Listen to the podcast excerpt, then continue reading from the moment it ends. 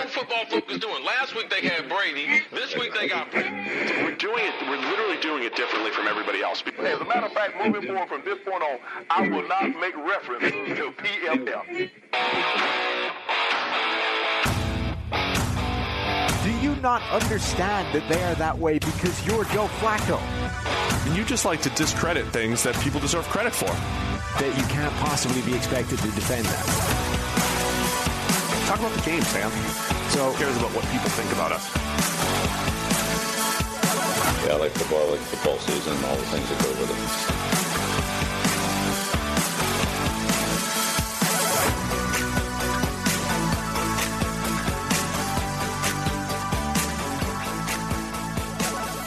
it. Welcome into the PFF NFL podcast. Steve Palazzolo, Sam Monson, back with you here in late June.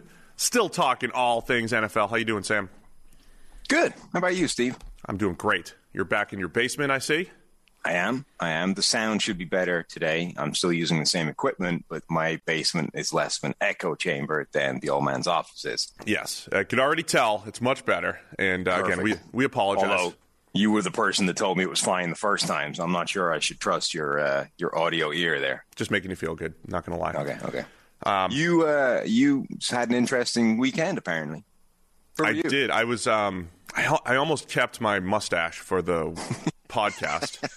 So, yeah, I was. I was at the NHRA uh, drag racing all weekend, Wow. from all day Friday through uh, Sunday afternoon, nonstop. you, you don't strike me as the drag racing kind. I'm not. I was. Okay. Uh, I was trying to help out. That well, so that, that program that I work with, uh, Hopo uh, Heritage House over here in Cincinnati, they were they were ushers for the event Oh, to help like raise money for the program. So I was I was involved with you know about 40 people. So I was living in a camper this weekend over at the drag racing. I grew a mustache so I fit in with the crowd and everything. And uh, How uh, how big a camper? oh, not big, not big. I mean, it Okay. maybe sleeps three. You know, but uh, it was just me and a friend, so it was just two of us. It was all right, you know. I, that feels like the kind of thing that should should come with you know photographic evidence of you in a small camper van. I know. Yeah, we probably didn't document my ridiculousness this uh, this weekend. yeah, I mean, look, I, I was telling my dad that like you you're this fascinating case study of this whole world that the rest of us don't even need to think about, right? Like weight limits on chairs and kayaks and very like I've I was- since since realizing that it's a thing. I've now discovered this whole world of like things that Steve can't mess with because the weight limit is just too low, right? I was gonna- and that weight limit is like 80 pounds before I even need to think about it. But for you, it's like, no, can't mess with that. I'm out. Can't go kayaking. I was no, I can't do that. I was to send you a picture. I forgot my camping chair, which has like a 275 pound weight limit, and I had to borrow others where it was 250. So I was like, man, if I sit in this all weekend, we're to be in trouble. But uh, you know, I managed. We had fun. It was fun. A lot of uh, it's loud and it's it's big. It's bigger than I, I. I didn't. I was never into drag racing. I didn't know how big it was. But there's a there's a lot of people there. That's just another thing that you can't do. You know, you can't fit you in a dragster. No, no. You see how tight they get in there and all. I mean, it's it's very precise. That's what my um my friend that was there called it. Uh, what was it? Uh, redneck calculus or something like that. because he was Yeah. like, "This is so technical and all that stuff," and it was it was impressive watching. I actually don't know if this holds for drag racing, but generally speaking, motor racing people are really small because Yeah. the driver is unnecessary ballast, right? They're just unnecessary weight that you have to haul around the circuit. Yeah. So the smaller the driver, the better, right? Because a guy that, you know, a guy that's Austin size is dragging around an awful lot less just extra weight than a guy that's your size, right? Yeah. It's, it's, an, it's an advantage. Um, so I experienced a little bit of life with Steve this weekend, right? I went, we were visiting my parents, and I drove one of my dad's other ridiculous cars, which is a 1952 or one Jaguar XK120, uh, tiny little sort of roadster thing from the 50s. And so the 50s, very small cars like the E Type, but for some reason, very big steering wheels, right? Tiny car, giant steering wheel. And you sit in this thing, and if you want to use the throttle, the accelerator, the whe- the wheel is like literally jammed up against your leg. Like you can't actually catches on your leg. I'm Yeah. like, this is absurd. I, I can't fit in this car and operate it and I'm not a large human being. That's me in a midsize. Right. Yeah. I was like, Steve literally, literally would not fit in this car. Like it's one of those ones where I started trying to get into it, and my dad was like, "No, no, no, you got to turn your leg the other way. You can't get into it that way. Like if you did, you know, your knee won't bend the correct way to get it past the steering wheel. Trying to get it in the way you're trying to get it in. Forget it. Don't You think it's easy even- being me. You think it's easy. Well, we both had. I mean, this is this great summer weekends. You know, you just never know. Never know what you're going to get. Um, today, so let's get into some NFL stuff at some point. Um, we're we're going to talk breakout players. We did that last year. Uh, players that we're anticipating a big jump, whether it's early in their career, whatever it might be. Uh, we've got articles recently written about QBs and how they handle pressure. And we got potential fixes for contending teams, Sam. Um, I also saw an email where I don't know if I like this, but we have a podcast listener who wants to pit us against our listeners. I don't I don't know if that's uh, a smart like idea. A lot. Yeah, yeah. So email came in, and as always, send us emails because good ideas like this pop along every now and again. Good ideas like the quarterback's a sandwich thing come along, and just generally, it's a good place to be. So NFL podcast at pff.com is the email to fire stuff into. Um, this email came in from Ken Horner. He sent us a couple of things. I don't even remember what the first one was, frankly, and it's not relevant to this. But the second idea I think is good. So he says, I heard the upset Raiders email. Remember, that was the email that was documenting point by point why Renner is an idiot and the rest of PFF, other than you for some reason, hates the Raiders. yeah, smart Uh, email, good email. Yep. Yeah. So he said he heard the upset Raiders email, certain that your predictions of their chances of 2022 success weren't high enough. Maybe you could start adding a few of those types of objections to a list that you can then revisit next year and evaluate PFF's record versus the angry vocal listeners' record. I really like that. I think we should absolutely have a running tally of what we think versus what the listeners think for this upcoming season, and then you know we can we can give some kind of uh, prize award, you know, whatever. We can figure out something to do for people where they get where they get it right and we get it wrong. Right? The podcast we, type we of thing. essentially bet with our listeners, right? Yeah. This is what PFF thinks. This is what our listeners think. And when they get it right and we get it wrong, you know, we'll we'll throw them a bone somewhere. In, in our currency is basically PFF subscriptions, right? I mean, we can we can Well, hand those that's out. That's definitely the cheapest way of doing it for us. Yeah. Well, I mean, we want to hand out stuff that we don't have to give up ourselves. So we can hand out PFF subscriptions. We can hand out all those free books that you're getting sent. That's just Yeah. what I'm thinking. Yeah. yeah That's yeah. it. I could get you sure. passes to uh, NHRA maybe if you want to go watch some drag racing. I can get you in there. Know the owner up here in Norwalk, Ohio. Uh huh. You know, we could give away free, live free stuff. You live close enough to Florida. Maybe the old man can, you know, throw you a ride in the E-Type. the E type. Oh what we can man, free rides in the E type. That's definitely great. But you got you know you got to be under six feet like Sam here. Yeah, you got to be. Well, the E-Type, you got a bit more space in the E-Type. It's, Yeah. it's the 120 that's uh, that's a problem for space. Yeah, understood. So yeah, I kind of like that as a thing. So I think in general we need to do a better job of keeping track. Can we get some interns keeping track of everything over here, please? And the great thing is, right, unless they're very specific in their emails or complaints generally, we can kind of, you know, we can tilt the table in our favor, right? Yeah. So the Raiders won. You know, Oh, that didn't happen. the Raiders are great. We think the Raiders suck. We just have to set the line enough so that it's going to break our way. You know what I'm saying? So like the Raiders have like over under's got to be like 11 wins here for this guy to to be justified. That's what I'm saying. Yeah. So we can kind of rig it a little bit, you know? Yeah. So yes. But we should absolutely set that up a running tally of PFF versus the listeners. This should be the first one. Raiders hate, you know, PFF versus whatever this guy thinks they're going to finish at. And we'll revisit it after the season and see, you know, if we're worth listening to or if, in fact, we should just create it, create our show based off what everybody else thinks because apparently we're idiots. If we can't get some interns over here keeping track of this stuff, we might need some scribes straight from our listeners and viewers to keep track of this. Might need to. Might need a meme guy or something like that. I don't know. We'll have to, we'll figure it out. But I, I like this. So if you want to present an argument, say, for your team, for players, um, I think the best arguments, if you feel strongly, much like the Raiders email, would be, "Hey, you guys have hated on, or you haven't, Yeah. you know, properly given credit to X player, Right. team, whatever it is. you can state your case. Like, hey, you guys are hating on the Lions. Well, my Lions are going to go 12 and 5, right? Let's let's put some let's wager edge on it or whatever it might be. and it be. can be look it can be teams it can be players you know whatever it is basically but you need to yeah we need it needs to be off the back of something we've already claimed or said or you know we believe strongly and you happen to think is we're full of it so anything that we have already put out there in terms of takes there'll be a lot more as we approach the season and we sure. preview you know what we think is going to happen for teams for players et cetera et cetera email us in and tell us why we're wrong, right? NFL podcast at pff.com. And let's set up a uh, let's set up a little wager between us and the listeners. Reminder that the best place to play fantasy football this summer is Underdog Fantasy. Their Best Ball Mania tournament has $10 million in total prize money. And the best part is you just draft your fantasy football team, and that's it. There's no waivers, no trades, no in season management. Underdog gives you your best score each week of the season, and the highest scores at the end of the year win. The champion of Best Ball Mania last year drafted he- right here in June, so there's no time like the present to join Underdog and take your shot at a multi million dollar draft. Plus, Underdog's going to double your first deposit up to $100 when you sign up with the promo code PFF. Also, if you play 10 of those dollars using promo code PFF, you get a free PFF subscription.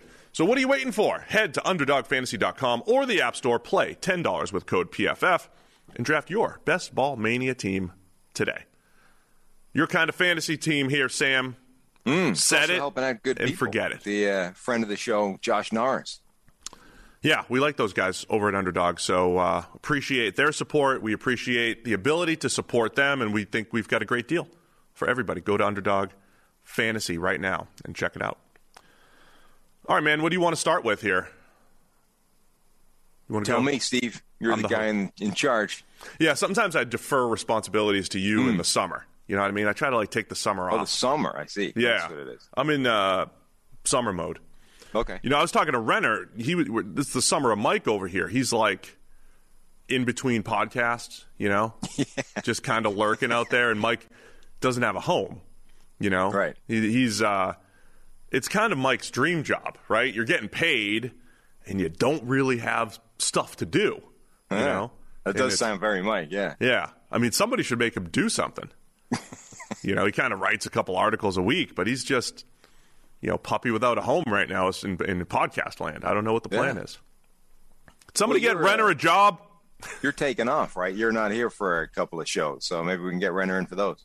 That's what I did. You know, I'm like, No, Mike, I know, since you, I noticed, yeah. since you're not working, you know, We could you- started off with these grand plans of, you know, I'll get all these people in. It'll be, you know, star-studded guest lineup, and it was just, uh, and we'll just get Renner in for the last few. it was Rick Spielman, Greg Yeah, yeah, Rosenthal. started off well.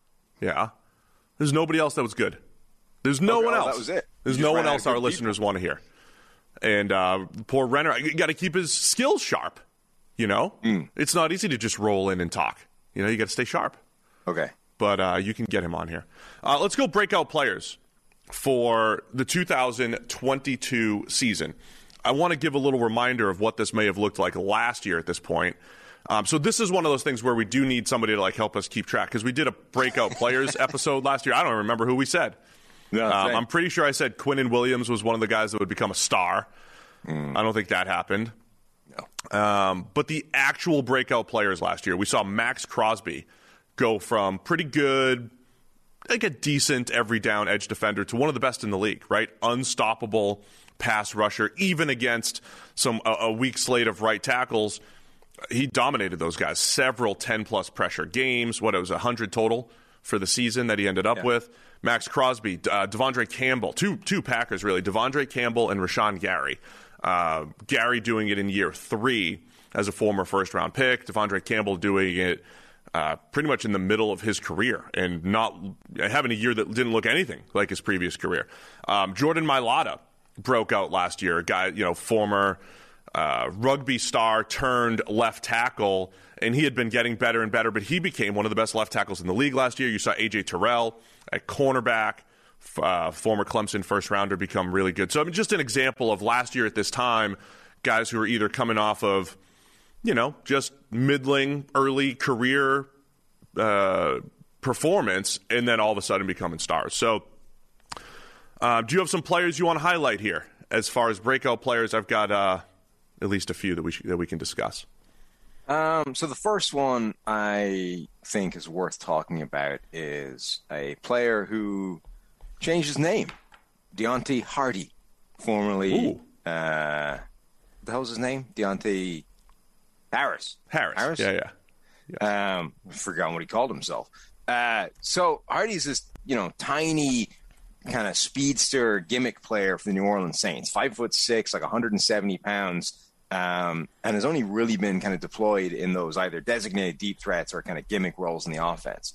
Uh, but when you look at his profile, so one, the grades are pretty insane, and they've gotten better as he's played in the NFL, as his role has gotten bigger um, each season of his career when you look at the kind of profile and start diving deeper and you look at, you know, whether it's against man coverage or zone coverage, press, all these kinds of things, he actually grades well in like every subset that is typically indicative of, you know, can you win in a larger role? Can you be a much bigger player in your offense? And when you watch the Saints, like he was the biggest threat they had. Okay, a lot of that was by default, right? That was not a good receiving corps, and there were a lot of um, it was, just sort of waiting for somebody to make some plays, right? And with no Michael Thomas and blah blah. This is now tougher with Chris Olave in in the room with Michael Thomas presumably coming back. Carving a role that's larger than the one he had last year is going to be trickier to do. But every sort of shred of evidence out there suggests that with any kind of competent quarterback play, and look, Jameis Winston may be a loose cannon, maybe, you know, wildly inconsistent, but he's competent uh, with competent quarterback play, I think there is actually a pretty decent season to be had for Deonte Harty. Man, I like that. I wasn't expecting a Deonte Harty one, but I mean, he's there. There's a point. uh, There's a lot of NFL teams. Um, who are the guys they had? I mean, the, the what I would have like John Ross do essentially, um, just be kind, be kind of like the designated deep threat. You know, your fourth Sure. wide receiver, and Harris actually did that as well as anybody over these last couple of years. Um, who was the guy? Uh, Kalif Raymond did it for the Titans, right? Um, Yeah. Who was the guy in the Lions a couple of years ago too? I'm sorry. Why is my mind going blank? But there were these guys who would have for the season to be like 10 catches, 240 yards, right? Like it's all just deep threat type of stuff. Deonte Harty now did that extremely well in that particular role. And then what that does, so if you're just running deep posts and overs and goes and all that stuff, all of a sudden that opens up a deep comeback, a deep out route, and, and a guy can become a little bit more than a you know 20 yards per catch guy. I think he's got those types of skills. He's also he's such a dynamic punt returner. Um, so you know how much do you want to take him away from that? But I like that call. You know, especially on a Saints receiving corps uh, where yeah they've added you know with Chris Olave and Michael Thomas coming back, but th- they have those guys that could be more high volume guys. Harty could still play to his strengths and become a legitimate deep threat and maybe even a little bit more coming off that.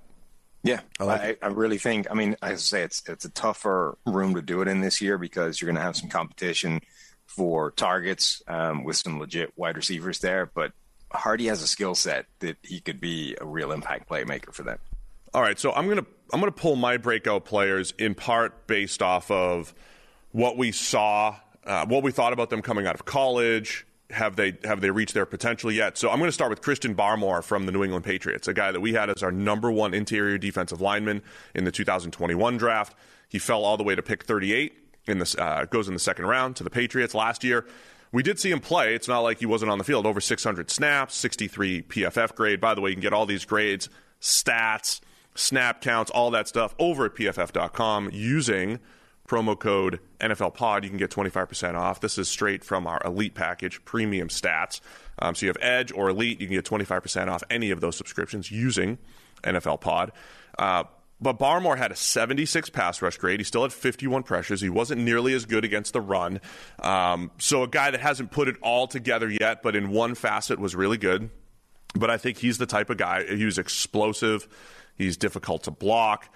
I think you know adjusting to the Patriots system as a run defender probably a little bit more difficult for Barmore. But I think he's got the ability to be a legitimate breakout player. So for the second year in a row, I'll go with another former Alabama interior defensive lineman as a breakout player. I'm going to say Christian Barmore is going to take a big step forward this year.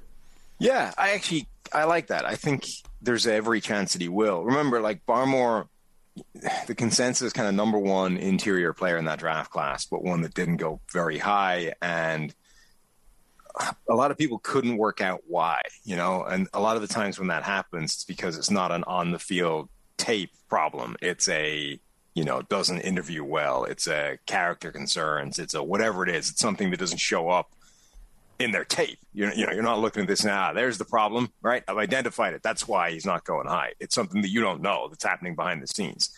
Um, so the Patriots draft him, and all of a sudden you're like, well, okay, whatever it is, it, it automatically makes you a little bit less concerned just because of the history of the Patriots, the environment they are working with, the the general sort of ambiance of being able to take these quote unquote problem child players and you know turn them into something good. So immediately you're you're a little bit less concerned. And then so far what we've seen from him, like it's already apparent he can play, right? Yeah. So even if it was whether it's character concerns, whether it's like, you know, questions about whether he'll pick up the playbook, like whatever the issue is, right now it shouldn't be a big issue because we've already seen him play pretty well for a year within that environment. The environment isn't really changing. You know, I know they're uh, tooling around with coaches in the in the Patriots organization generally, but overall, this is the same thing. I, I think it's set for him to take a big step year two. All right, man. Who else? Uh, any other players? I mean, I hope you have some other players, but uh, yeah. Um, who else you got? Joseph Noteboom, uh, Oh. offensive tackle for the Rams. Now they paid him like they're expecting this this breakout as well. you're following the money trail here by the, behind the Rams' evaluation of Noteboom. Well, certainly in this instance, I mean, the, the money trail matches up with the with the the small sample size of very good play, right? The Rams, you know, they had Andrew Whitworth playing out of his mind at the age of forty, you know, old man Whit out there. Um, Whitworth misses a little bit of time.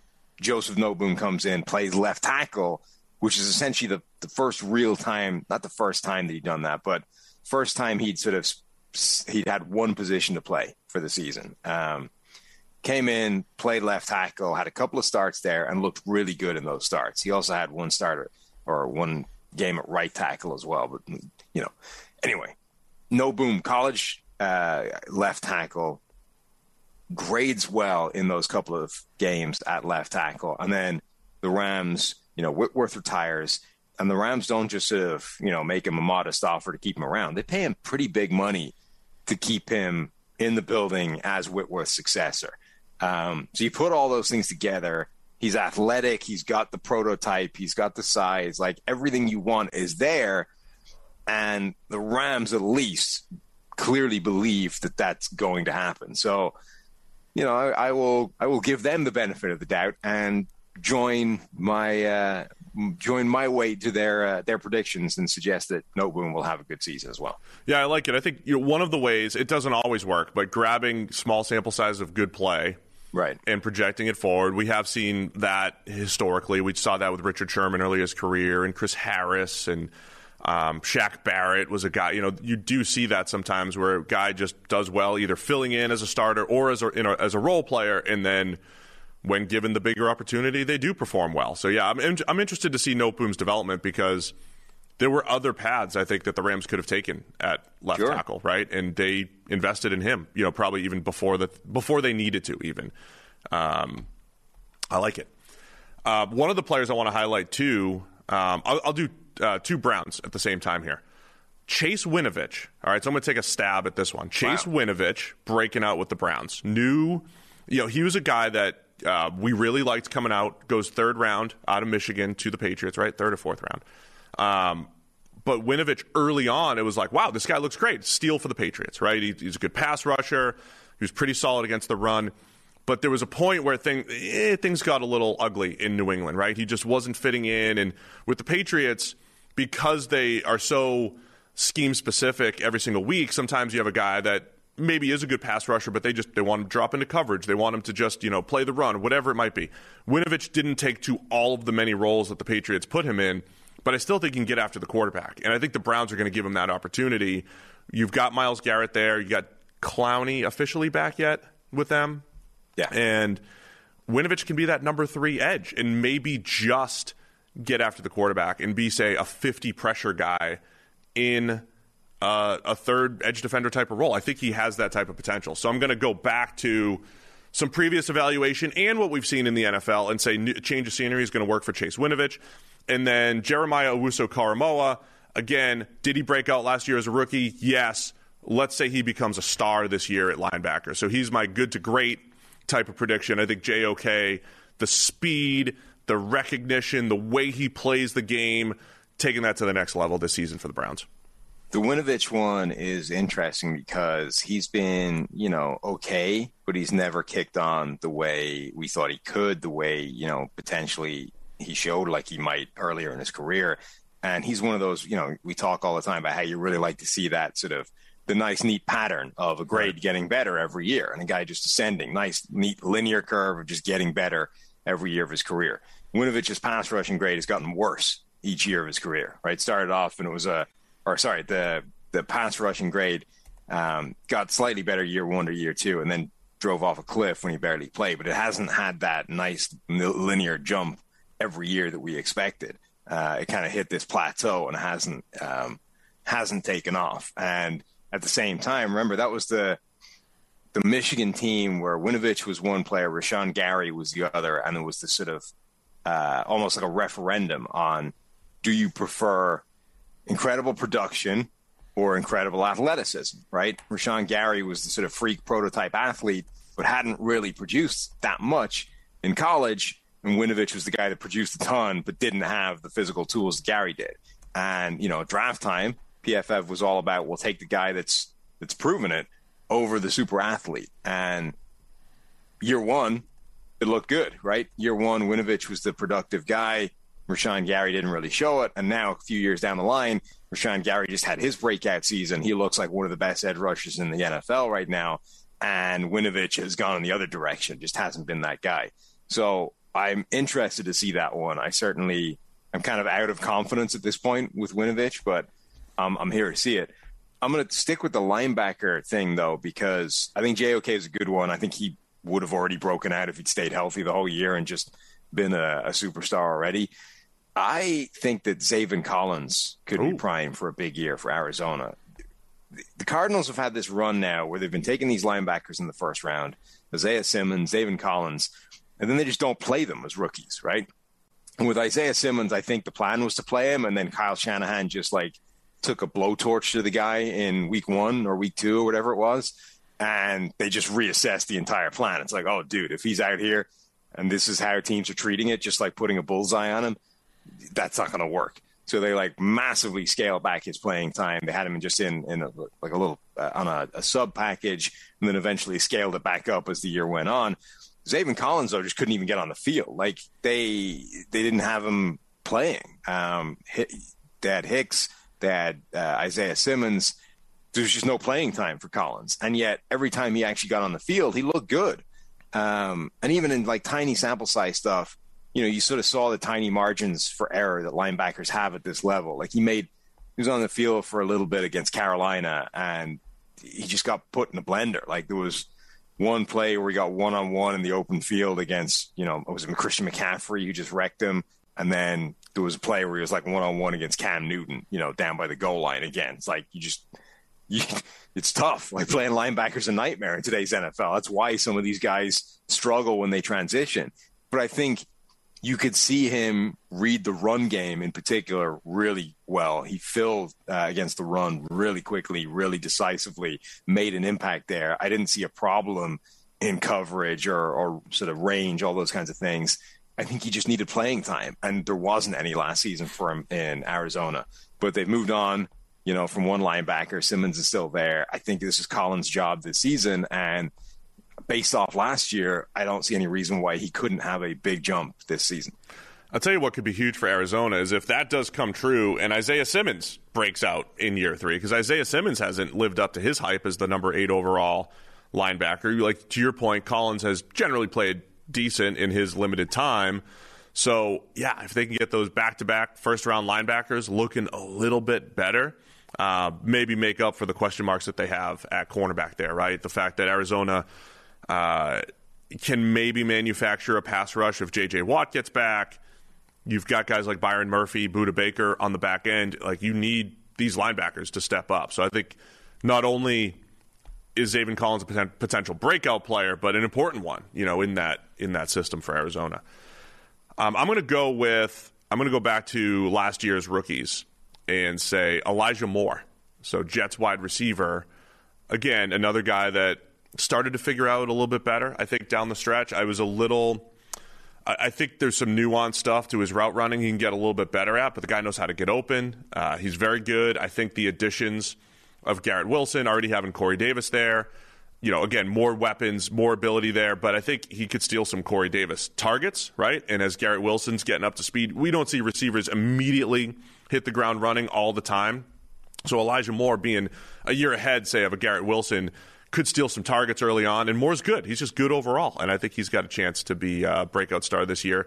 Uh, maybe coinciding with Zach Wilson potentially breaking out for the Jets. We'll see. How do you see the breakdown of targets going with the Jets? Because, like you said, Garrett Wilson, their their top or their first round pick this year, a first round pick. Um, Corey Davis, the great Hall of Famer, you know, gets to move back to being a, a number two.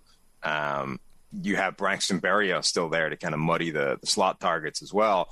But Elijah Moore is a player that isn't just a slot guy. You know, is not purely pegged as being a slot receiver only. I think, you know, me and Mike Renner had that debate before the draft. I think he's already shown at the very minimum that they're prepared to use him outside. Um, and that will be a part of his game rather than being limited to strictly a slot player only. So, how do you see that breakdown of him? Like, where do the targets come from in terms of him having a monster season? We, yeah, we we might not see it in volume, but I think we'll see. I think we can see it in grade and efficiency with more.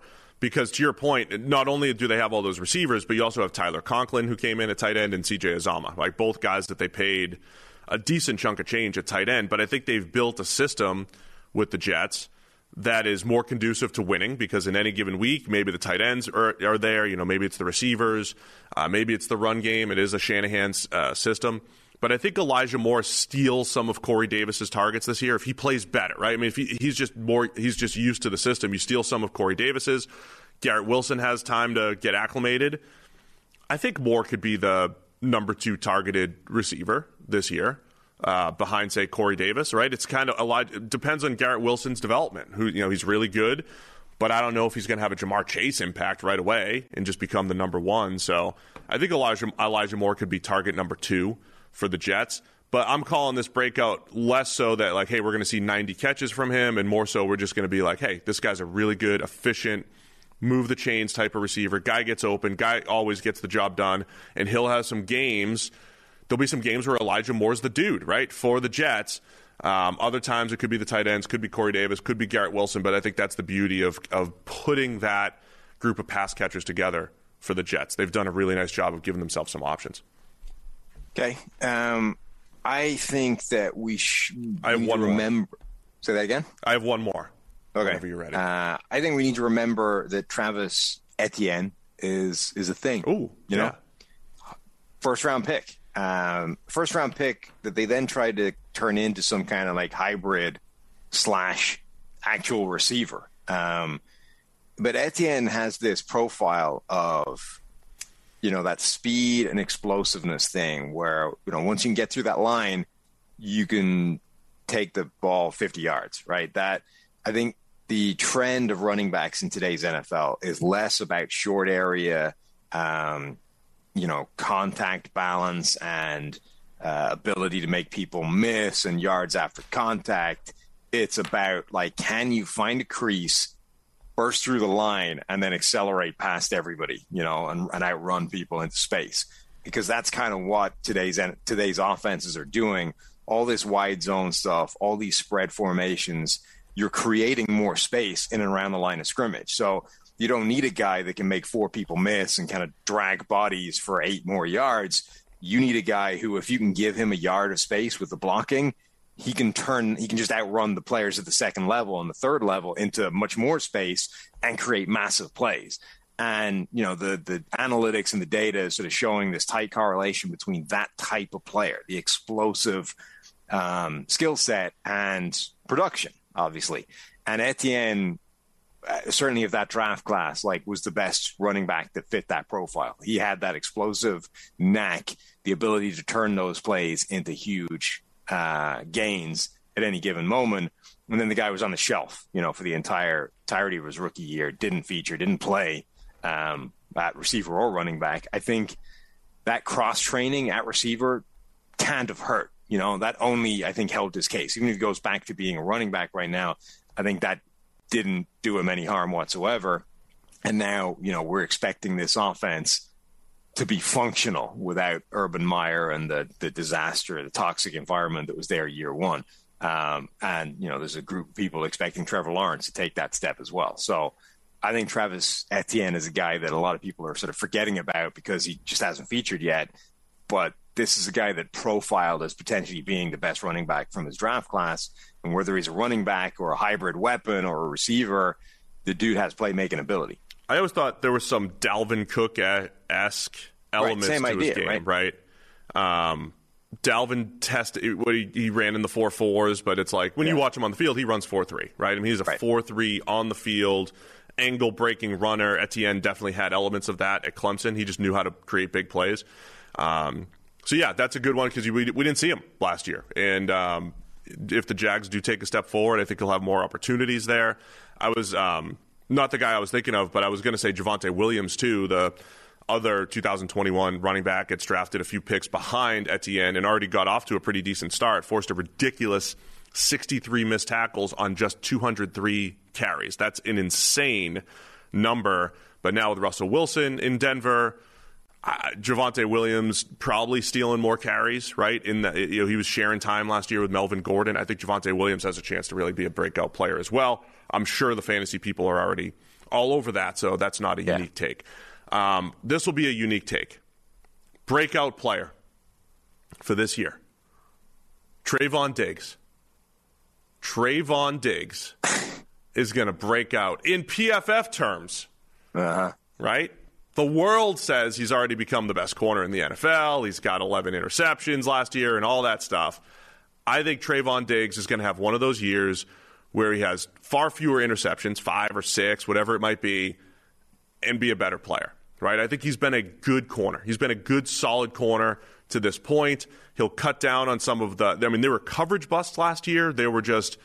He gave up over a thousand yards, which is. Again, we, we track all of this stuff. It's not always fair to directly give every coverage yard to the to the player. It's just this general gauge. I think the PFF grade does a really good job, though, of saying where a guy played uh, or how well a guy played. And Diggs has been a solid corner for two years. And I think he's got a chance to take a step back and actually be more of a lockdown, don't give up catches, don't give up big plays corner, while at the same time not having nearly as many interceptions, right? The balls are not going to find his hands as much this year, the tipped passes and, and all those plays. So I think D- Tra- Trevon Diggs is going to be better this year than he was last year, snap to snap. I would love to see you write the article after the season that says that, you know, Trevon Diggs had a breakout year and just watch your replies when they come in for that. Um, by the way, the, you're right. The, the idea that, you know, assigning yards individually to one player is not always the cleanest way of doing it. And, you know, there are, there are yards in there that potentially belong equally to somebody else in addition to Trevon Diggs' bad coverage on the play you know, and if you take those away from him, it's not a thousand yards, it's maybe 800 yards. Um, that's true, but you can almost entirely offset the yards that you would be removing with the ones that you add back on if you counted as penalties. You know what I mean? No, like penalties are yards that we kind of forget about and dismiss because they don't appear in coverage numbers. They appear. They don't even like you have to go looking for them and tot up. Like, okay, if if all these penalties um, are attributed in yardage terms, what does that do? Well, you know, Diggs had an absolute ton of penalties. So if we take away those yards that might not technically entirely belong to him in coverage, we can add him back with the penalty plays. So, you know, you can't, it, it, we don't, there's, there's, a reason that Trevon Diggs had the coverage grade that he had, right? And it, it's not explained by, well, the system's flawed. It's giving him yardage that he doesn't, you know, deserve. I mean, there's more yardage out there as well. How many penalties last year? 11. Yeah. 11 penalties last year for Trevon Diggs. Yeah. Look, I, I just think he'll be better this year. Um, if I do write the article that he broke out this year, that would, I mean, that feels like trolling. That feels like yeah. idiots, you know? Yeah, but we'll see. You know, Diggs ends up with like an 84 coverage grade, you know, you know, adds almost 20 points to his coverage grade and has like three picks. That'd be great. But that's what we've said throughout the years, right? Is don't look at just a handful of plays. Don't look at just the box score. And the box score doesn't, of all sports, the box score probably tells the worst story in football uh, as far as just traditional box, box score stats go, in my opinion. So, um, by the way, let us know in the chat. We've already got some people you know, predicting their breakout players. Let us know in the chat. Who do you think is going to break out this year? We have uh, a Panthers fan here who's um, I respect I respect when you, you read the you know the beat writer hype. You know, you got to read the hype in June. You got to read the minicamp hype. He's talking don't about. Tell me Sam Darnold is going to break out. No, no, no. Jared Patterson in the in the chat here. I think he's smarter than that. He's talking about Terrace Marshall. He's talking about Jaycee Horn as potential breakout guys. I could see all that. I could see that. Um, we've got somebody recommending Jerry Jeudy. Uh, our own Mike Renner did write an article a few weeks back about third year breakout players. He predicted Jerry Jeudy as the top player right there. I think. Uh, are you on board with that as a Jerry Jeudy guy? Are you expecting a year three breakout there? I am being extremely quiet about Jerry Jeudy because I don't want to. I don't want to jinx it.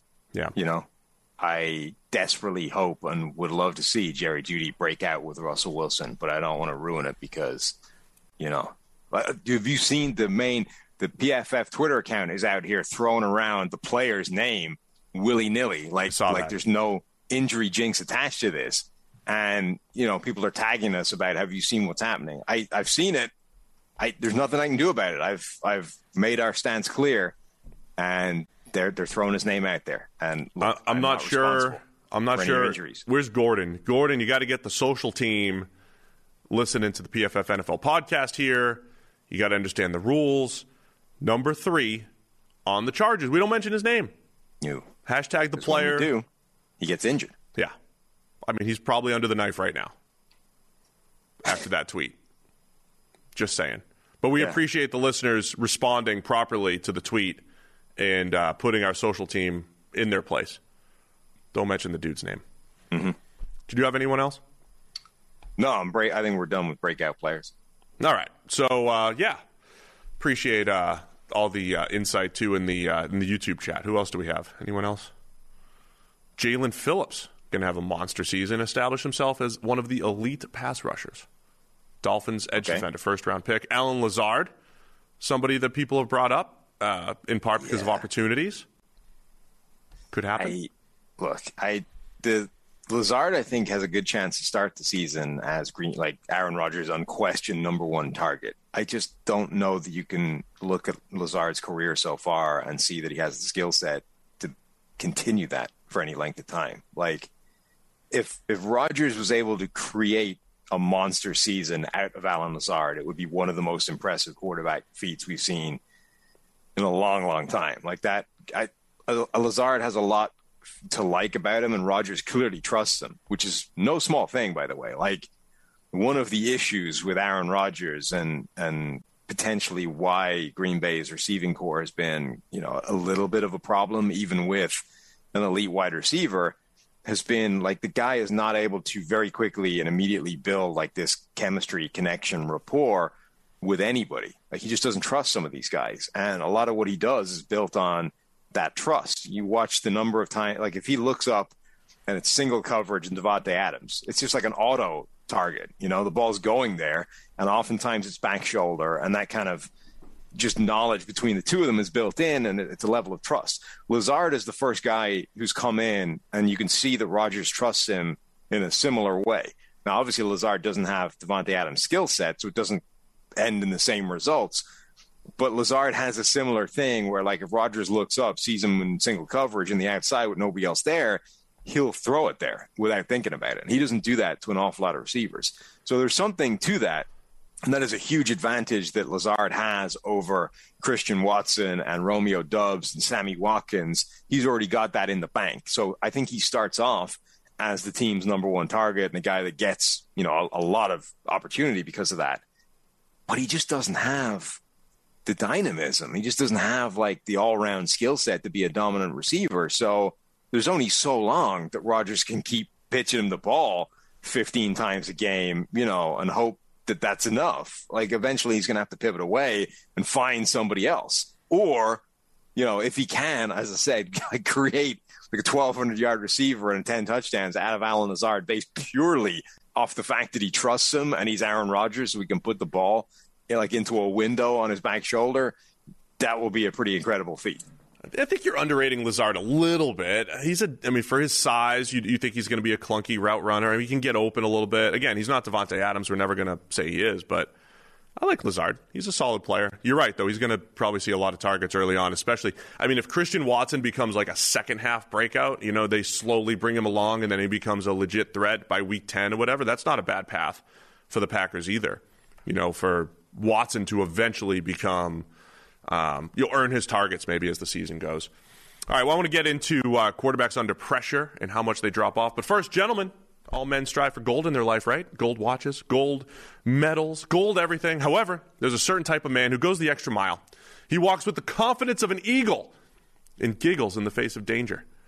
He's a big, hairless, winning machine. And when he unzips his pants, he sees platinum. Platinum? That's right. Manscaped would like to introduce you to their best and biggest ultimate hygiene bundle yet the Platinum Package 4.0.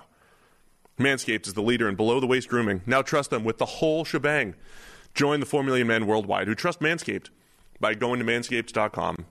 You get 20% off plus free shipping using the code PFF. Manscaped's brand new Platinum Package 4.0 is the biggest bundle they've ever offered, giving you a bulk discount on Manscaped's top products.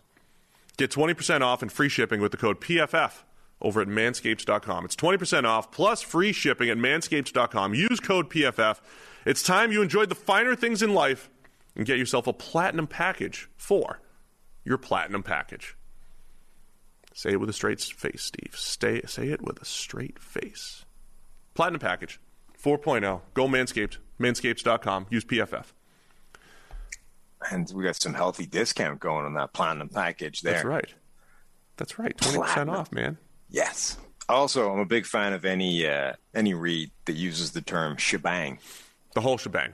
Don't hear that very often. Yeah. I think more than we should hear it more. It also helps me from uh, listing out all of the items, but they're all great, right? So Yeah. you get a lot of A lot of different items. It's the whole shebang. Check it out, manscaped.com. All right, let's go. The quarterbacks who dropped off the most under pressure. You want to put a little uh, background to this and, and where this is found over at pff.com? Yeah, well, it's found over at pff.com. Uh, gave you the answer. Torn wrote the article. Um, this, so, quarterback under pressure is one of those fascinating elements of quarterback play, and one of the things that we've discovered, you know, at PFF is that the play uh, when you're not under pressure, play from a clean pocket, is way more predictable, uh, way more stable, predictable year on year. That's the thing to sort of focus on in terms of how good a quarterback is and how good you can expect him to be going forward. Essentially, play under pressure. Um, it's noisy. There's a lot of variance there. It can swing wildly year to year uh, in one direction or other. And particularly guys that are very good under pressure is generally not very sustainable and predictable year to year. Now, where I think it does get a little bit interesting is that I think guys that struggle under pressure is a little bit more predictable than guys that thrive under pressure. And in particular, you know, guys that do very well from a clean pocket but do very badly when they're under pressure. I, I think there is something to those players, and that is a type of guy that doesn't necessarily um, change. Like the the the variance may change year to year, you know. So the the most the biggest difference from any player last year was Jimmy Garoppolo, right? Number one, he had a, a clean pocket grade of ninety point two, so elite, right? Elite from a clean pocket.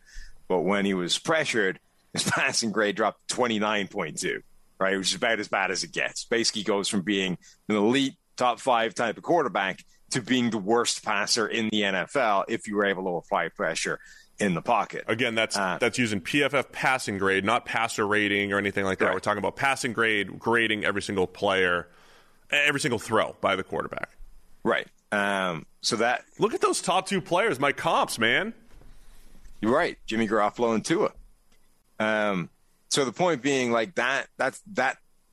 The severity of that swing will change year to year, right? It's not going to go from 90 to 30 every single season, but Jimmy Garoppolo, I think is a player that will find that kind of breakdown. Um, you know, a lot of seasons more often than not, we're going to see like a pretty significant drop from him. He's not a guy that thrives under pressure. You go back to 2019, similar story, right? 90 grade when he was kept clean, 42 when he was pressured. Um, the was 20, 2018, was, which was his good season. 2017. That's the one. 2017 is when he got traded and had that run where the Niners went six and zero, graded at which earned him his so. contract. Yeah. that's the one year where it was all kind of level, right? Where he didn't see this massive drop off when he was pressured. But otherwise, basically every single season of his career, we've seen a pretty significant drop off from him when he got pressured. So that to me is why the list is pretty interesting because I think the type of player that falls into this category, it may not be every season and the severity may change, but this type of player I think is a thing that there are guys that will will be in this bucket essentially for the majority of their career. Yeah, I mean, so Tua being number two, I've continued to make a Jimmy Garoppolo type of comp for Tua. Uh, There's a lot of ways that that can show up, perhaps in the difference between clean pocket and pressured.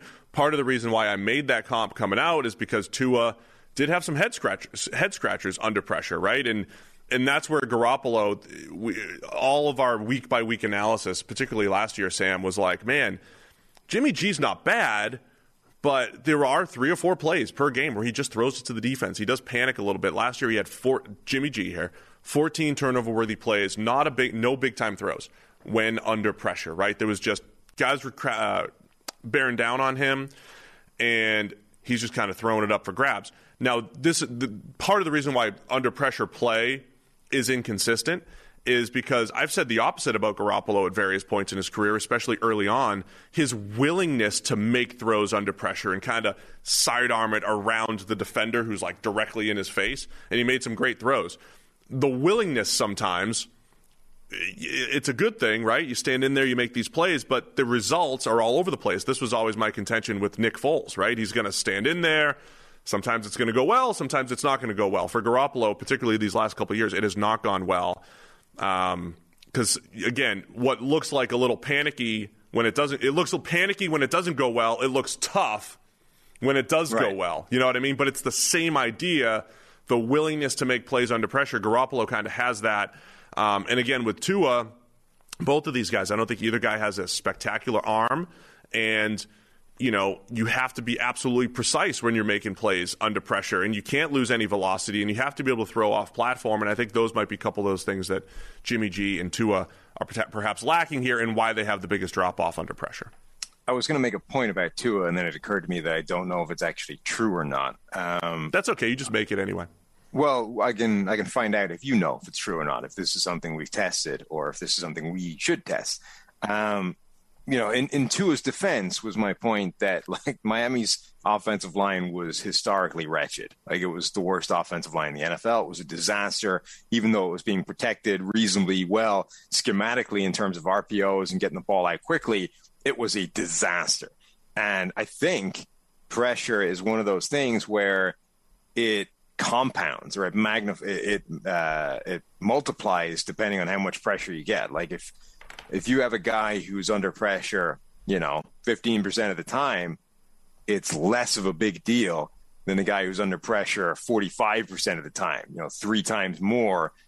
It's going to have a bigger impact, um, and I think that's why you know you see quarterbacks that get broken by pressure because even when the pressure isn't coming they feel it like they anticipate the pressure because they've been under so much of it have we tested that like the more pressure you get the bigger a problem it is the bigger an impact it has I don't know. We could probably take a look at that.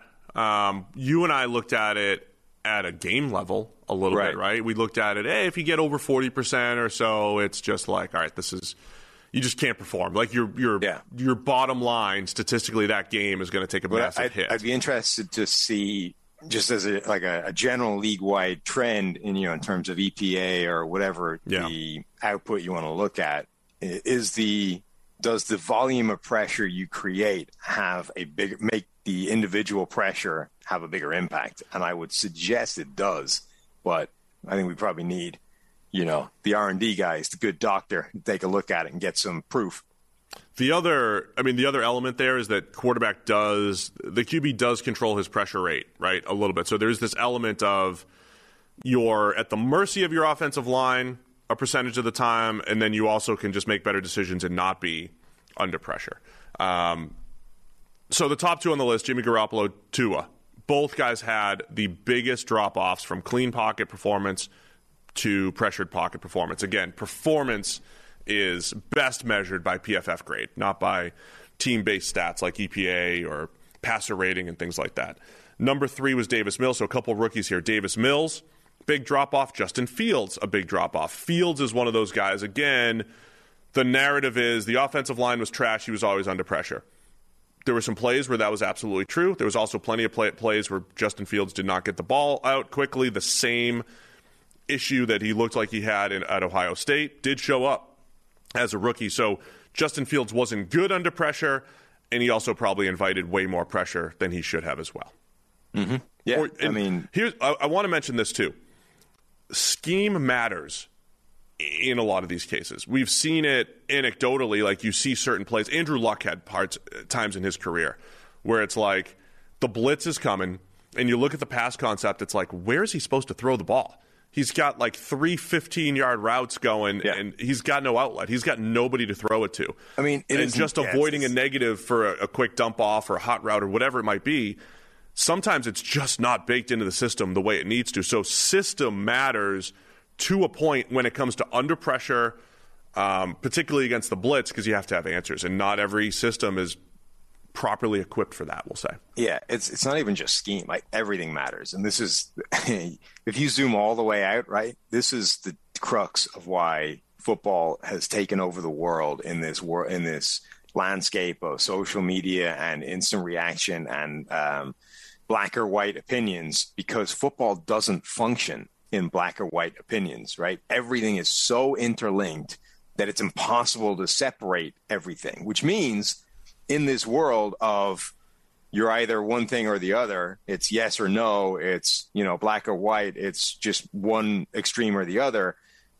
Every opinion in the world about football is wrong. Everybody's wrong. Everybody about everything. There's not a single right opinion in the world of the NFL, right? Because everything has two or three different things that influence it to a varying degree. So when you look at pressure, you're right. You can swing it completely if your scheme is idiotic and it's not giving guys the ability to get the ball out of their hands fast enough so they're getting murdered, right?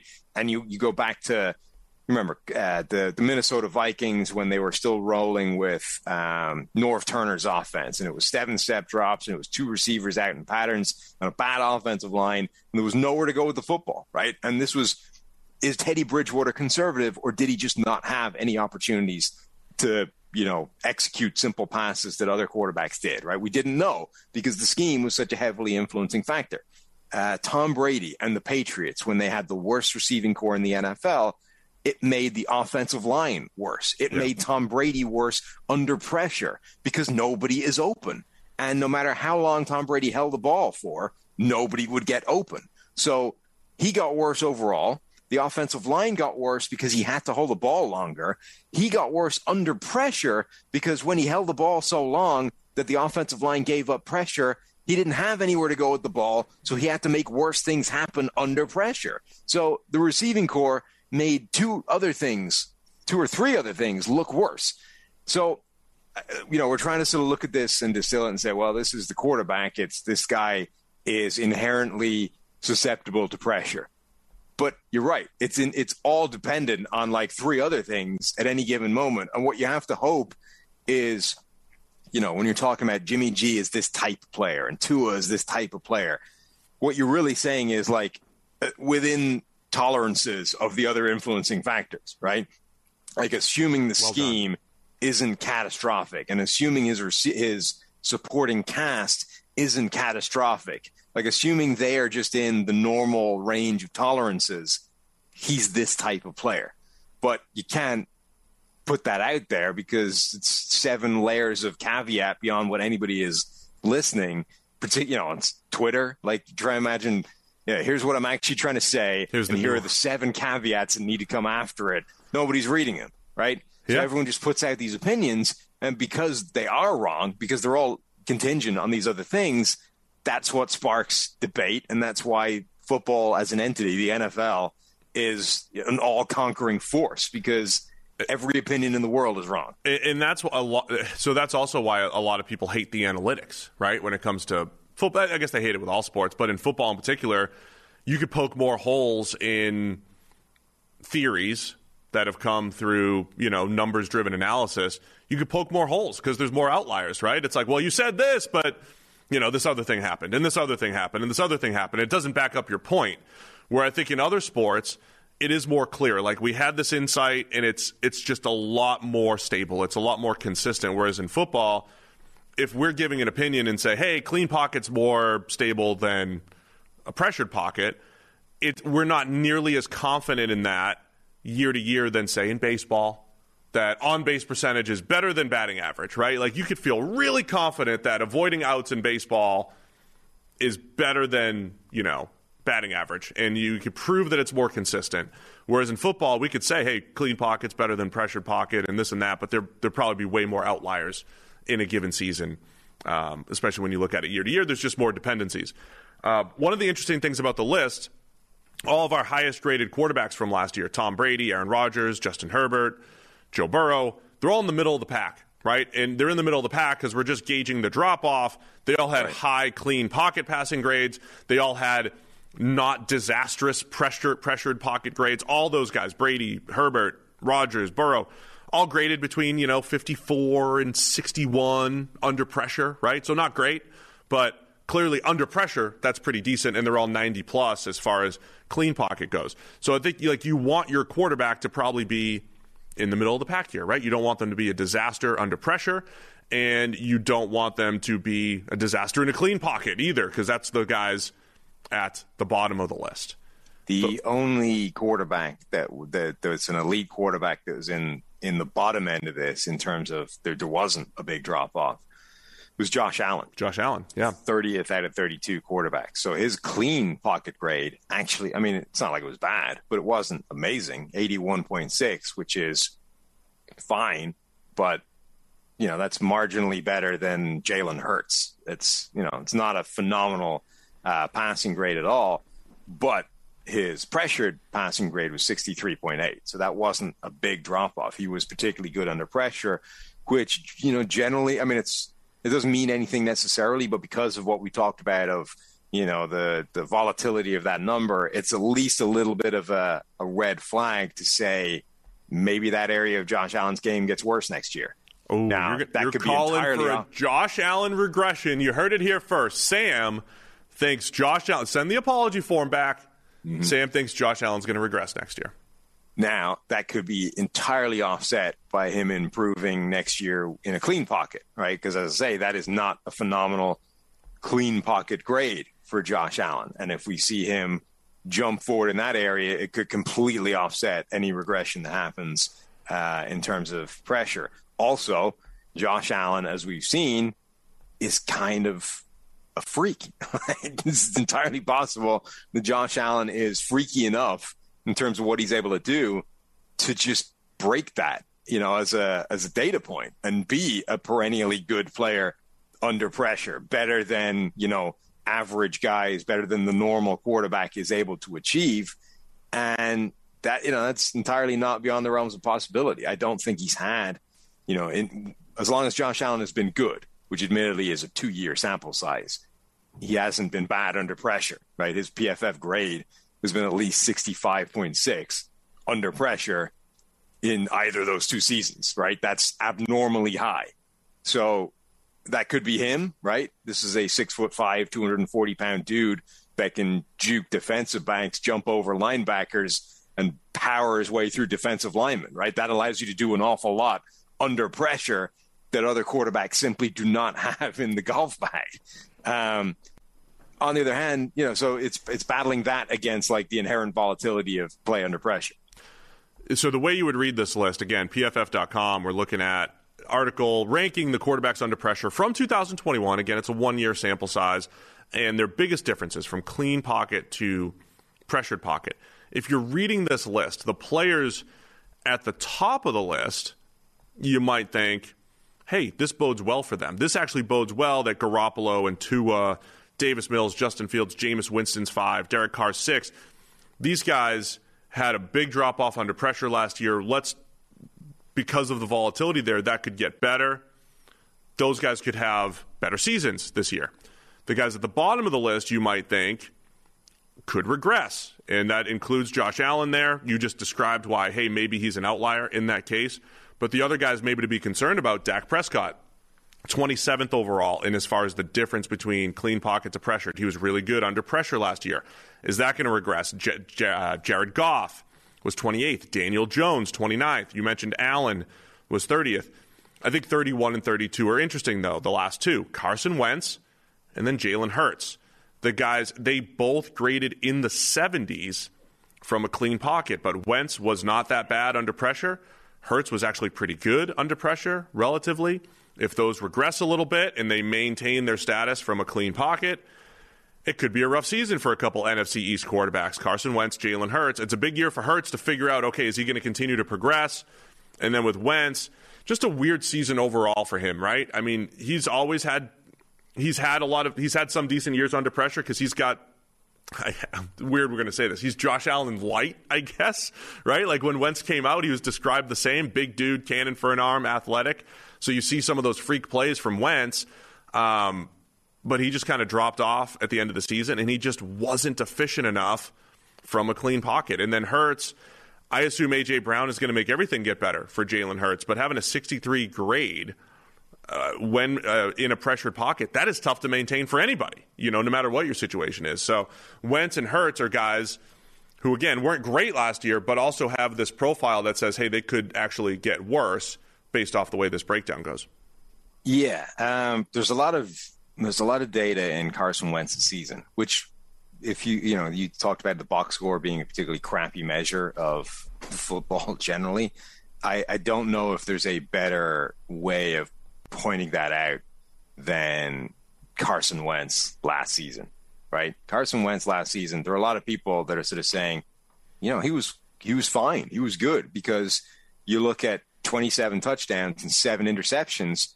That's like you know an almost Aaron Rodgers type of touchdown to interception ratio, and touchdown to interception ratio is just sort of like it's just advanced enough that it feels like smart analysis. You know what I mean? Yeah. Like, oh, like we're way, we're beyond, you know, cumulative yards and just touchdown. Like we're now looking at the ratio, and the ratio is like that's that's that's math. That's smart. That's analytics, right? So there were people that are like, oh, you know, touchdown interception rate. That's great. Therefore, Carson Wentz in Indianapolis was actually fine.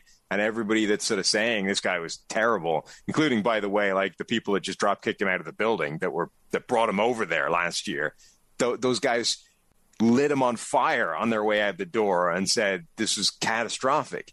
Um, the 20 the touchdown interception ratio lies badly about what Carson Wentz did last season. That was an offense that kind of protected him reasonably well and there was still quite a lot of ugly play in there. And it, it didn't necessarily happen under pressure, which is the really concerning thing. So, you know, Wentz has been all over the place under pressure throughout his career. He's had insanely good seasons under pressure.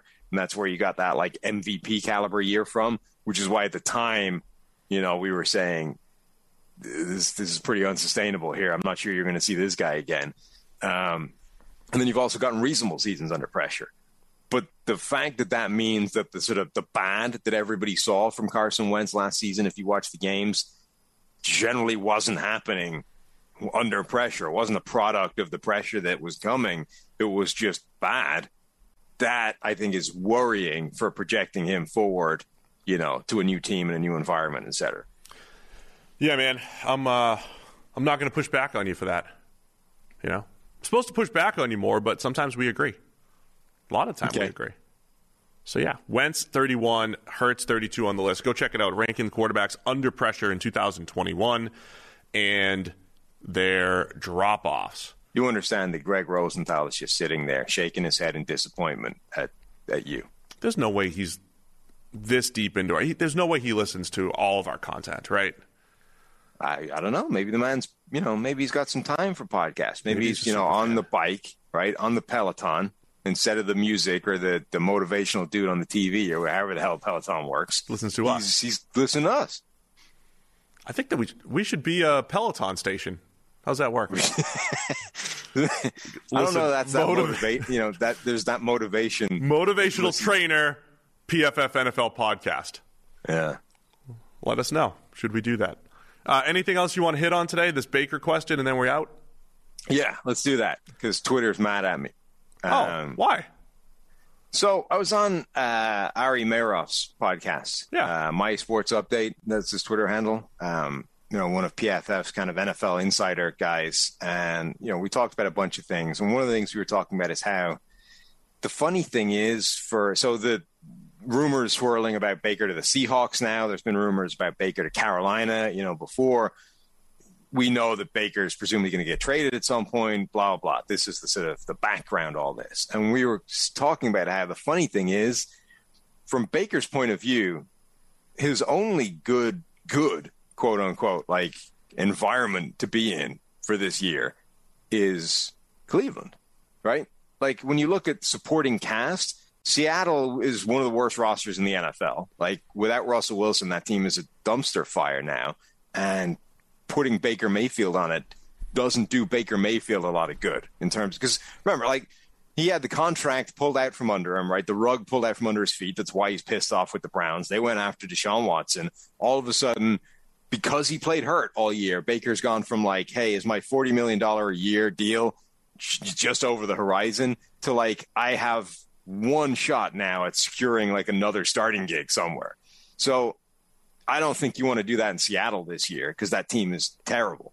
Um, I don't know that you want to do it in, in Carolina because it's it, the environment doesn't look. You've got good receivers in pretty in both in both teams. To be fair, Carolina, you know, went to work a little bit on the offensive line. I still don't think that line is good.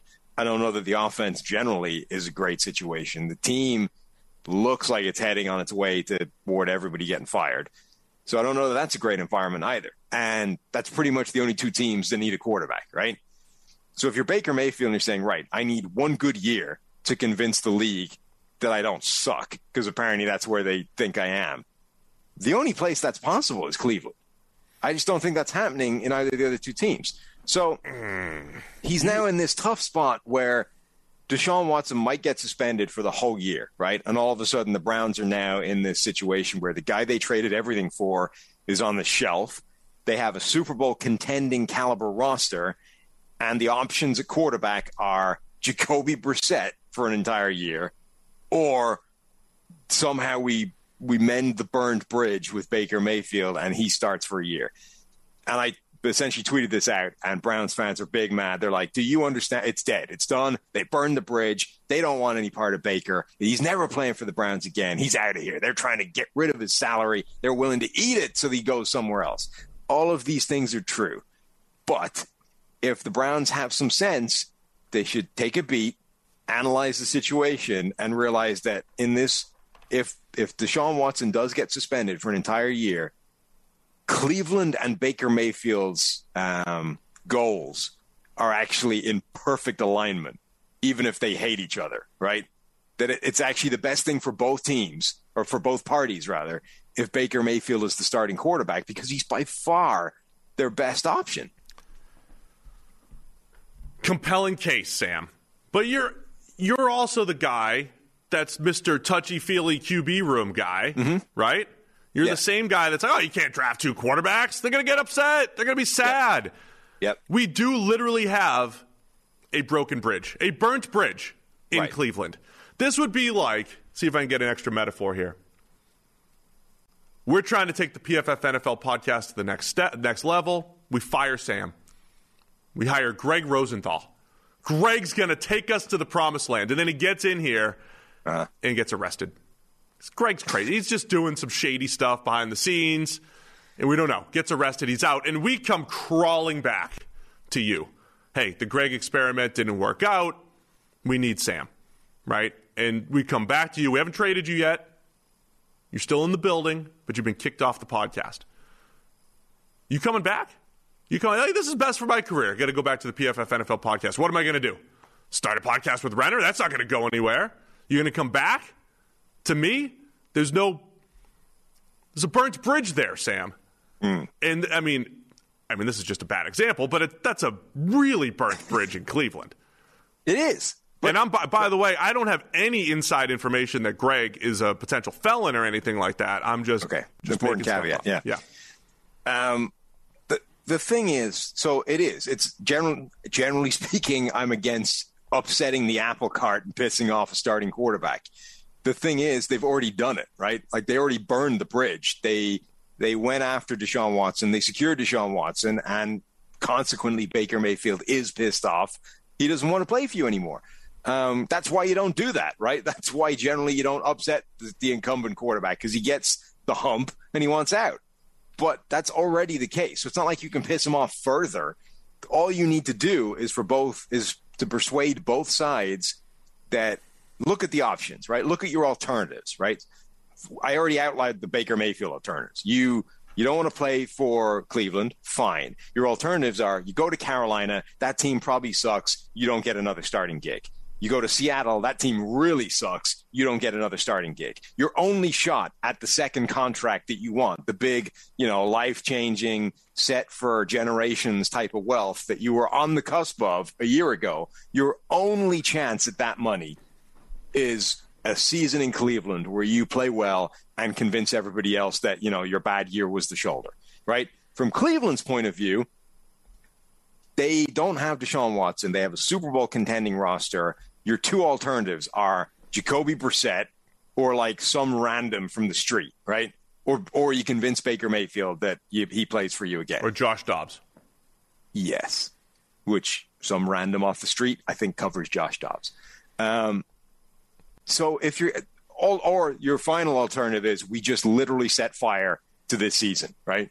You've assembled a championship caliber roster, and we are going to torch one year of that window. We're simply going to burn it rather than bring Baker Mayfield into the building because of the risk of what that could do to, a, to you know to a locker room or to the environment or whatever. I would simply argue that there's no conceivable scenario where their alternatives are better than the year of Baker First- Mayfield playing pissed off to try and earn himself a deal. First off, I would love to see this. Okay. Yeah, of course. I would love to see this happen. And, and listen, hang on. One final point. Do you think I'm it actually? to- Go ahead.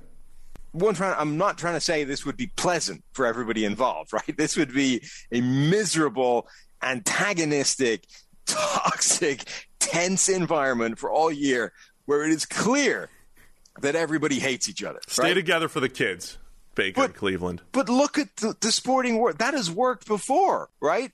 Kobe and Shaq hated each other for most of their careers. Michael Jordan and that dude from the front office couldn't stand each other, Jerry and they were winning championships, right? This is this is something that has happened. Think of the number of times where teams and players have gone head to head over a contract. You know, they've stared each other down. Like the holdout didn't work. The dude got his ass back in the building and just worked, right? And played well and had a good year. That's what we're talking about here. It would be unpleasant for everybody involved, but it would be one year, and it's the only way this team isn't bad this year. Okay. Two points on this, though, first of all, because I would love to see it happen. I think it'd be awesome. I think compet- first, first point competitors don't view situations the way we do as analysts. I don't think players, sometimes they do. Like you'd rather be in a good, you want to be in a good situation, but we don't always. It's not always defined the way we do it. We define good situations by like looking at their offensive line and look at their receivers, and this is good and whatever. They're looking at their coaches, you know, the environment to develop. But as competitors, they're also saying, I'm good. I'm going to elevate the Seahawks. I'm going to elevate the Panthers, right? So the competitive situation. The second point, all of these decisions that the Browns made, they knew in the back of their mind Deshaun Watson could be suspended. Now, more mm-hmm. recently, it's come out that it seems that the NFL is going to push for a year long suspension. We'll see what where it lands. Maybe at the time they anticipated eight games or whatever, ten games or whatever, and they're like, "Hey, we can handle that." and we'll bring in Jacoby Brissett. He's the best, one of the better backups in the league. He's got starting experience. Let's do that. But also in the in the real back of their mind, they had to know there was a worst case scenario here, and they went still went forward with the decision to not only pursue Deshaun Watson, but to bring in Jacoby Brissett to essentially let you know make it known that Baker Mayfield's not going to be a Brown any longer and put him out in the trading block and all that stuff. Now, I don't know if there was a really, there, I don't know if there was a world where they could hedge and say No, like, think- you know, they, they were, but they they they entered this world willingly. You know what I mean? Sure. Um, all that said, I would love to see it. I mean, I do. I, I agree with the premise that if Baker wants to have one year to hit the market and prove what he can do, I agree. Cleveland would be the best situation versus Seattle or Carolina, or there's nowhere else, right? The Giants. I mean, there's nowhere else where he could Right. go. Knows the system. Like we're already at this point where like learning a new system and interacting with new receivers and all that stuff is tough. So I agree with that premise. I, I just don't know if, if it's just too late and, and this is a pipe dream. But I would I would be entertained by this. I would. So here's the thing. I would want I, I think it probably is too late in a pipe dream. I, I, I don't think the Cleveland Browns are interested. I don't think Baker Mayfield is interested. I don't think either party is interested in this scenario, right? The problem is, I think they should be. I think both sides need to realize that this is the reality they're facing, which is if Watson isn't there, the only way there's success for either side is if they're together, even no matter how much they hate each other. Um, the two things I would say uh, one you brought up so you're right. Baker mayfield probably doesn't think the same way i think in terms of that guy's only chance of success is being in cleveland. Uh, but that's the responsibility of his agent right? And dude if that if anybody's agent owes him one it's baker mayfield's agent because he didn't shut him down last year right somebody baker mayfield was you know we t- there's that phrase a duty of care right whoever is whoever was sort of surrounding Baker Mayfield last year all failed him in terms of duty of care. You know, that guy went out there, played all season with a busted shoulder that only got worse as the year wore on, and nobody shut him down, right? The team should have shut him down at some point. His advisors certainly should have shut him down. Now, I don't know if Baker Mayfield just overruled them all and was like, no, I'm playing, screw you guys. And every step of the way, everybody else was trying to get him to shut down. But for for him to have been allowed essentially to like Baker Mayfield destroyed his career last year, uh, and some and people allowed him to do that. So Baker Mayfield's agent, I would suggest, owes him a solid, right? And if that solid is sitting him down and trying to give him some home truths of like, dude, I love you, but we haven't seen enough from you to suggest that you can make Seattle into a contending team, you know, and earn yourself a second deal certainly when compared with the, t- the team you have around you in Cleveland right now, you need to swallow your pride. You need to get on with it, and you just need to stay in Cleveland, right? That somebody needs to sit Baker Mayfield down and explain that to him. And to me, that's the job of his agent.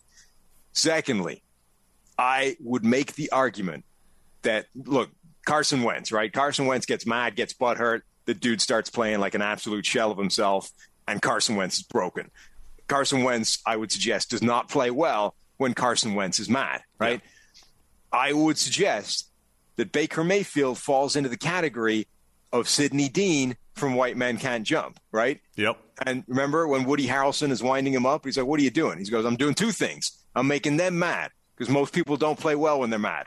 And then he goes, You're pissing me off. He goes, Yeah, that's the other thing I'm doing because I think you play better when you're mad. I don't think you're like those other people. I think Baker Mayfield plays better when he's mad. I think a pissed off Baker Mayfield is like a pissed off Aaron Rodgers, and those guys play well when they're annoyed, right? We've seen that throughout his college career. All right, not so much in the NFL, but in college, you know, when people were when he would find ways to be annoyed, right? The planning the flag thing, the beaning a dude warming up in his end zone, all these things. Baker Mayfield found ways of being irritated, and Baker Mayfield played well when he was irritated. I would suggest that Baker Mayfield playing with like a permanent chip on his shoulder all season because he hates the team would actually result in a pretty good Baker Mayfield. So I, I agree with that point too. That you you would have a better. He he's one of those quarterbacks that that could work for. I think what you just mentioned about the agent thing and Baker and stuff. I mean, that could be the Browns' pitch here if they do want this, right? And say, look, we know you put it on the line last year for us. We know you went out there and played hurt. We know you went out there and played hurt, and it affected your performance, and that's how, and that's perhaps soured our relationship. However, here are your options, Baker. We could trade you to Seattle. By the way, have you seen that they have two rookie tackles? Have you Hmm. have you seen that? You know, um, now if the offensive line's decent in Seattle, thrown to DK and Tyler Lockett's not bad. Seattle might not have a great roster, but it's not a terrible situation if they could sort out the O line. But anyway, if the if the offensive line has been crippling for a decade, isn't crippling this year. I'm just saying it's not completely unattractive to throw to DK and Lockett. But option one, we could send you to Seattle. Option two, we could send you to Carolina. Have you seen their situation over there? Again, you could talk yourself into Carolina not being that bad. O line's better. Uh, you have DJ Moore. You got Robbie Anderson there, even though he's had issues. I mean, you have Christian McCaffrey. You could convince yourself that Carolina or Seattle's not as disastrous as we may put it in like roster rankings and all that stuff. But Cleveland's pitch could be simple here. Look, you know Watson's out. You know Watson's going to be our guy next year. This is your best opportunity. I mean, the Browns could sell it to Baker and his agent the same way you're selling it. We're going to give you an opportunity to shine. We appreciate what you've done for the organization. I was talking to a Browns fan this weekend who's like, Baker's my guy forever. You know why? He beat the Steelers in the playoffs. You know, like Browns fans, there are some Browns fans who view it through that lens. Like we never made Yeah. the playoffs. Baker Baker was a hero for a little bit. He beat the Steelers in the playoffs. You know, like I'm with this guy forever. Um, just pitch that to him. Pitch that back to him. I also think, by the way, that like the trade should not be a determining factor here because Baker Mayfield's trade value right now is awful. Like we are talking about the only way they can even make a trade happen is if Cleveland eats half of his contract this year. You know, so what are you you're going to get what a mid to low round pick maximum, right? Yeah. versus if he plays well this year and signs somewhere next year for a decent deal, you're going to get a compensatory draft pick, right? And all the the difference, which might end up being the same as the pick you were going to get this year in terms of um, any kind of trade you can make happen with Carolina or Seattle, and the only difference is you paid him a full year of his salary instead of half a season of his salary for presumably much better play than you would get out of Jacoby Brissett. So for Cleveland, I think the trade aspect versus like letting him walk next year is essentially a wash. What you are actually evaluating is the nightmare of a Baker Mayfield led team this year versus like how much better he is than Jacoby Brissett and what we can achieve this year. And by the way, like the, the Baker Mayfield hate has gone like completely round the bend because I'm getting a bunch of people tweeting me saying there's no difference between Baker Mayfield and Jacoby Brissett. Now, look, Jacoby Brissett is a fun, hilarious player to watch play football. But if you're of the opinion that there's no difference between Baker and Jacoby Brissett, you're out of your freaking mind because that's insane. Now, somebody might push back and say, well, last year Jacoby Brissett graded better than Baker Mayfield. And I would just say, when we make two these, healthy shoulders. With, with these evaluations, you have to figure out the other factors here. Brissett had a smaller sample size. He has two full starting seasons where he graded under 60 both years, 2017, 2019 with the Colts. So when we've seen Jacoby Brissett as a starter, he's always been worse than Baker Mayfield's four years as a starter. So yes, Baker Mayfield overall better player than Jacoby Brissett. I would say a significantly better player. Anyway, so the, the upshot of all this is I agree with everybody saying it won't happen, right? I don't think either side wants this. In fact, I think both sides very much don't want it. But I would argue that both of those sides need to sit back and analyze the alternatives and say we need to make this happen. In Cleveland's situation in particular, you don't I don't remember when was the last time you can think of a championship or a team that thought of themselves as contenders voluntarily tor- burning a, a, a season, right? Saying this is not a we're going to not we're willingly not contending this year with a championship caliber contending team. Teams essentially sacrifice a season regularly, but they're usually the ones that suck. I right? don't think the Browns. I, again, I don't think they would view it that way. Come on, I they're think not they would convincing look. themselves they're still contenders with Jacoby. Brissett They would look at. Jacoby Brissett and say, Stop okay. it. They would look at Jacoby Brissett and say, first off, last year he did play pretty well overall. Fine. Secondly, they would say because we've built such a good system around him, he'll be good enough. And then thirdly, they'll say, well, we don't have the distraction of Baker, right? We don't have the drama. We don't have all of that other stuff. They can convince themselves that Jacoby Brissett is a better option than Baker Mayfield at this time with the other things circling around Baker with the Andrew burnt Berry- bridge. Andrew Berry is a smart man. The Browns are an analytic organization. They just watched the entire AFC engage in a Cold War esque arms race to the moon. There is not a in hope in hell Yeah. that that side, that that collection of people believes that this team is still even relevant in a Super Bowl conversation with Jacoby Brissett. But they're compared in the discussion. But the discussion is Jacoby Brissett or Baker Mayfield. Yeah. In that discussion, they can make the case that Jacoby Brissett is a better option given everything that's happened with Baker. That's my point.